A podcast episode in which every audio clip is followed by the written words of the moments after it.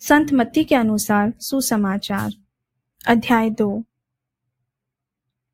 ज्योतिषियों का आगमन। ईसा का जन्म यहूदिया के बेतलहम में राजा हैरोद के समय हुआ था।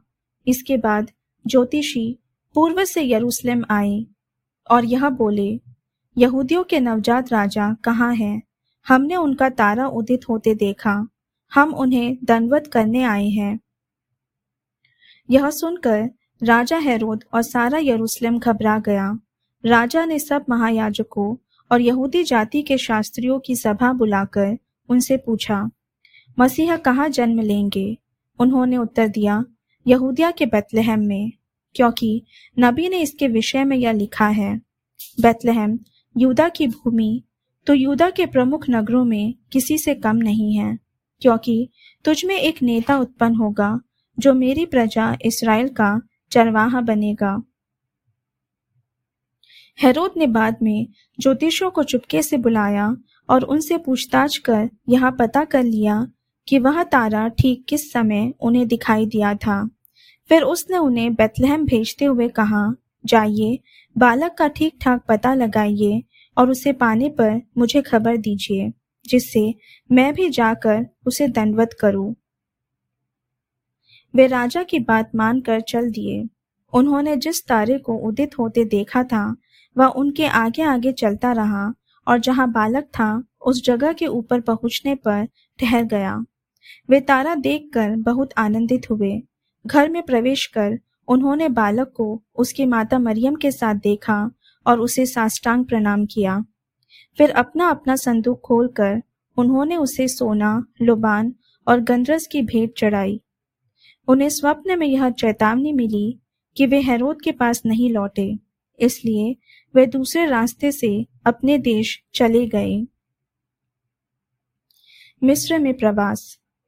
उनके जाने के बाद प्रभु का दूत यूसुफ को स्वप्न में दिखाई दिया और यह बोला, उठिए, बालक और उसकी माता को लेकर मिस्र देश भाग जाइए। जब तक मैं आपसे ना कहूँ, वही रहिए, क्योंकि हेरोद मरवा डालने के लिए बालक को ढूँढने वाला है।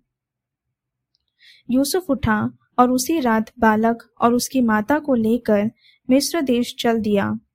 वह हेरोद की मृत्यु तक वही रहा, जिससे नबी के मुख से प्रभु ने जो कहा था, वह पूरा हो जाए। मैंने मिस्र देश से अपने पुत्र को बुलाया। बालकों की हत्या। हेरोद को यह देखकर बहुत क्रोध आया कि ज्योतिषियों ने मुझे धोखा दिया है। उसने प्यादों को भेजा और ज्योतिषियों से ज्ञात समय के अनुसार बेतलहम और आसपास के उन सभी बालकों को मरवा डाला, जो दो बरस के या और भी छोटे थे। तब नबी यरेमियस का यह कथन पूरा हुआ। रामा में रुदन और दारुण विलाप सुनाई दिया। राखेल अपने बच्चों के लिए रो रही है और अपने आँसू किसी को पोषने नहीं देती, क्योंकि वे अब नहीं रहे। नाजरत में निवास। हेरोद की मृत्यु के बाद प्रभु का दूत मिस्र देश में यूसुफ को स्वप्न में दिखाई दिया और यह बोला, उठिए, बालक और उसकी माता को लेकर इसराइल देश चले जाइए, क्योंकि वे जो बालक के प्राण लेना चाहते थे मर चुके हैं।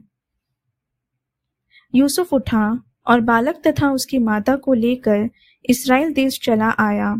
उसने सुना कि अर्खेलॉस अपने पिता के स्थान पर यहूदिया में राज्य करता है। इसलिए उसे वहाँ जाने में डर लगा और स्वप्न में वह चेतावनी पाकर गलीलिया चला गया। वहाँ वह नाजरत नामक नगर में जा बसा। इस प्रकार नबियों का यह कथन पूरा हुआ। यह नाजरी कहलाएगा। प्रभु की वाणी, ईश्वर को धन्यवाद।